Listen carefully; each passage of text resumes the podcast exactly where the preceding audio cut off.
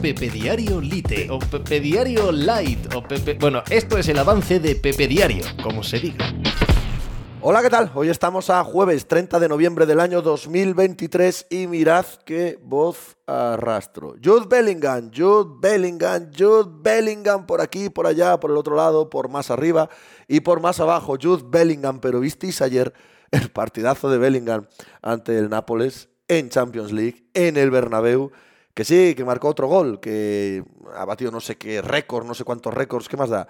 Si es ver jugar a Bellingham y decir, madre del amor hermoso, lo que ha fichado el Real Madrid, que ya no es lo que ha fichado, que ya lleva unos cuantos meses, que ya es el puñetero Real Madrid, que ya es claramente el mejor jugador de este equipo, que es el único, junto al Manchester City, actual campeón de Europa, que ha acabado los cinco primeros partidos de la Champions League, de la fase previa de la Champions League, con pleno de victorias, con 15 puntos, y evidentemente no lo habría conseguido sin Bellingham. Nos hablaba ayer de lo increíblemente importante que es Griezmann para explicar que el Atlético de Madrid está en un momento tan dulce. Sí, todo el funcionamiento colectivo es altísimo, pero necesitas una figura por encima de todo lo demás para, para que eso se, se conforme, se solidifique. El Madrid la tiene.